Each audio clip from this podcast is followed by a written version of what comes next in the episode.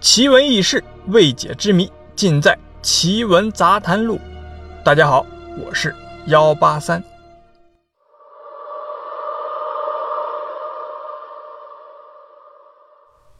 在这个世界上啊，有很多难以解释的神秘现象。最关键的是啊，我们都有一颗好奇的心，对于这些越是难以解释、越是稀少的物种啊，就越好奇。今天啊，一八三就满足一下大家的好奇心，讲一下喜马拉雅山雪怪。这个喜马拉雅山雪怪的传说啊，已经是由来已久了，很多人呢有可能听说过。从十九世纪开始啊，就有不少关于这个雪怪的足迹呀、啊、或目击者的传说。到了二十世纪七十年代啊，这个雪怪的足迹的发现啊，更是越来越多了。相传啊，雪怪身高呢有三米左右，那是力大无穷。而且行动啊，那是十分的敏捷。据说在喜马拉雅山地区啊，有很多当地人呐、啊、都接触过。这是一种介于人和猿之间的神秘生物。其实早在一八九八年啊，便有人追踪过它的足迹。在一九七二年呢，一些生物学家也发现了雪怪的足迹。那在六十年代初期啊，尼泊尔政府呢专门立法保护这个雪怪，禁止捕猎，不准伤害雪怪。那关于喜马拉雅山雪怪的有这么几个传说。在一九三八年的时候啊，一个旅行的男人呢在喜马拉雅山遇到了暴风雪，因为没有任何的呼救的方式，所以啊他在风雪中呢承受和等待着死亡。在他渐渐失去意识的时候，身体呢开始僵硬的时候，一个三米多高的动物将它护在了身下，用自己的身体的体温来温暖它，让它渐渐的恢复了意识。当它呢慢慢的变得清醒之后呢，这个动物啊就消失了。他记得这个动物啊全身是白毛，而且、啊、有一股狐臭的味道，所以啊在回去之后啊，他就将这个事情啊告诉了身边的人。由此呢，人们对这个喜马拉雅山雪怪的事情啊，就更加的好奇了。还有传说啊，在一九七五年，一名尼泊尔夏尔巴族的姑娘，像往常一样啊，在山上砍柴。远处啊，有一头凶狠的雪豹，已经悄悄地跟踪她十多分钟了。姑娘呢，却一点也没有意识到。雪豹啊，突然发动猛攻，没想到呢，一个像雪人的红发白毛动物就冲了出来，和雪豹啊殊死搏斗。这个姑娘呢在这个间隙啊才逃回了村子。还有一个传说，在一九七七年，一位名叫杨万春的人与一个浑身长满毛发的高大动物啊几乎撞了个满怀。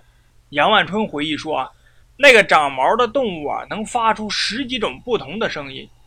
有的声音呢像鹦鹉叫，有的声音啊像狗叫，有的声音呢则像孩子哭一样。杨万春描述的这个雪怪啊和游牧部落以及巴夏人的描述啊基本上是大同小异。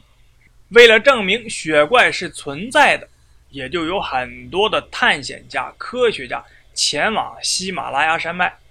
世界上最伟大的探险家之一梅斯尼尔，他是一个第一个成功的登上了世界所有海拔超过 二点四 万英尺高峰的人。他还不靠氧气带成功的登上了珠穆朗玛峰，徒步横穿了格陵兰岛和北极地区。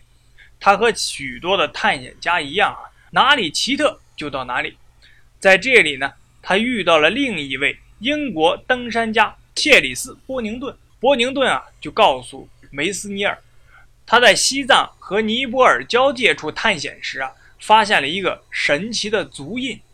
从此呢，梅斯尼尔开始跟踪这些足印。他曾多次到尼泊尔、不丹和印度的北部，也曾探访过一些山地的部落。这些部落的民族啊，把这个雪怪啊看成是灾难的先兆，认为谁先见到雪怪，谁必定会遭大难。有时候呢，他沿着藏东崎岖的小路行走时啊，还会引起中国边防警察的误会。但当他亮出身份呢、啊，往往会获得一路的绿灯。根据梅斯尼尔自己说啊，他在这个雪域高原呢，步行的路程啊，超过了 一点二五万英里。梅斯尼尔的第一个重大发现就是，这个雪怪啊，几乎和西藏人喇嘛所说的一种叫做切莫的动物啊，非常的相像。有一次啊，他看到这个雪怪啊，冲他发出一种可怕的怪叫，这种声音啊，是雪怪从舌头和上颚之间发出来的。他回忆说呢，雪怪浑身散发着臭味，非常的臭，像冻大蒜、腐肉或者是牦牛粪便一样臭。它的颅骨啊和牦牛的头一样大，但是呢没有脚。他把见到雪怪的形象呢向山地游牧部落做了描述，没想到啊他们竟然脱口而出，那是切莫，一种令人讨厌的怪物。根据当地人介绍啊，切莫平时生活在丛林里，只有在盛夏季节才跟随游牧部落登上白雪皑皑的山峰，或者、啊、穿越一道道冰川到远处的山谷去。游牧部落告诉梅斯尼尔，切莫可厉害了，他们能把我们的山羊、绵羊和牦牛啊都杀死。走路的时候呢，他们把自己的孩子背在身上，看上去既有点像熊又有点像人。我们吃的肉啊、水果啊、蔬菜啊他们都吃，我们住的地方他们也能住。当他们盯着太阳看时啊，也能像我们一样眨眼睛。前前后后几次雪域的探险，梅斯尼尔回到了英国，他要把自己的研究成果啊公布于众。所以啊，在一九九八年十月，他写的《雪人传奇与现实》这一本书啊，终于就面世了。他在书中啊，对这个雪人，也就是雪怪，做了引人入胜的描述，但他的结论呢，却让那些怀着好奇心的人呢有所失望。他认为啊，这个雪人呢，实际上并不是人，它是一种体型巨大的熊。但梅斯尼尔承认呢，在世界某些地方啊，不排除还生存着和雪人类似的动物的可能性。他说呢，北极是否还生活着和雪人类似的猛犸，我们现在仍然不清楚。我们对中亚地区那些在洞穴里生活的熊呢，也是知之甚少。因此啊，我们不可能完全排除雪人的传奇，但他们的足印和食性和居住的方式啊，与那种被叫做切莫的动物啊，非常的吻合。不论从高加索、帕米尔还是从蒙古高原、喜马拉雅山传来的信息，都说啊存在真实的雪人活动的迹象。英国人类学家马拉谢克雷博士认为啊，雪人是尼安德特人的后代，这就是说呢，雪人介于人与猿之间。谢克雷博士研究了雪人留在雪地里的大脚印，指出啊，它的大脚趾啊很短，略微啊向外翻。那前苏联人类学家切尔涅茨基也认为啊，雪人是泥人的后代，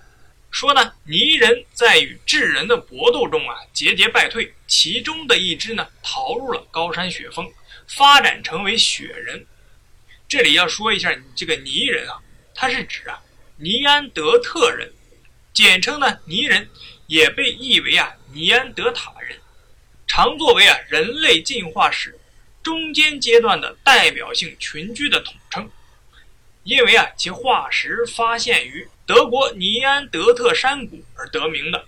那智人呢，也就是我们现在人类的统称，也就是我们人类啊把泥人呢打败了，他们有一只呢逃入了山谷中，所以呢就成为了雪人。中国人类学家周国兴先生认为啊，雪人呢，也就是雪怪，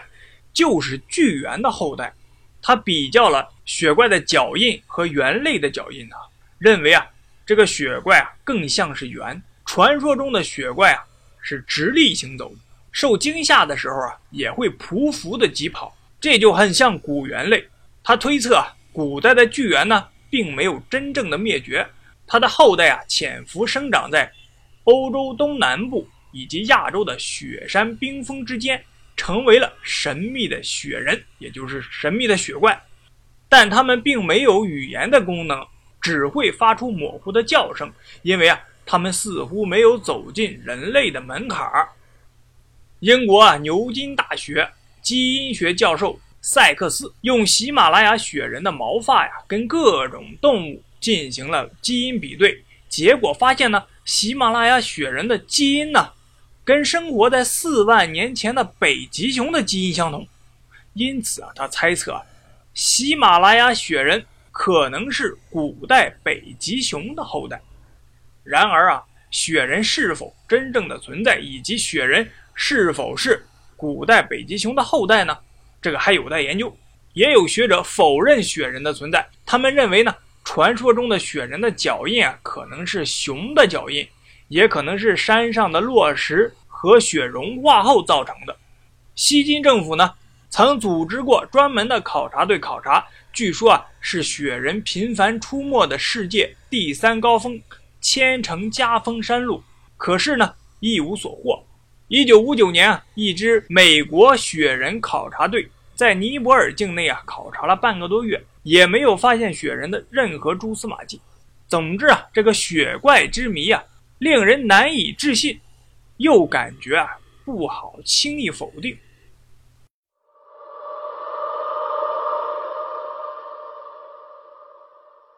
好了，今天的奇闻杂谈录就到这里了，我是一八三。如果您有什么疑问或者建议，都可以给一八三留言，顺便动一下您那宝贵的手指，点一下订阅。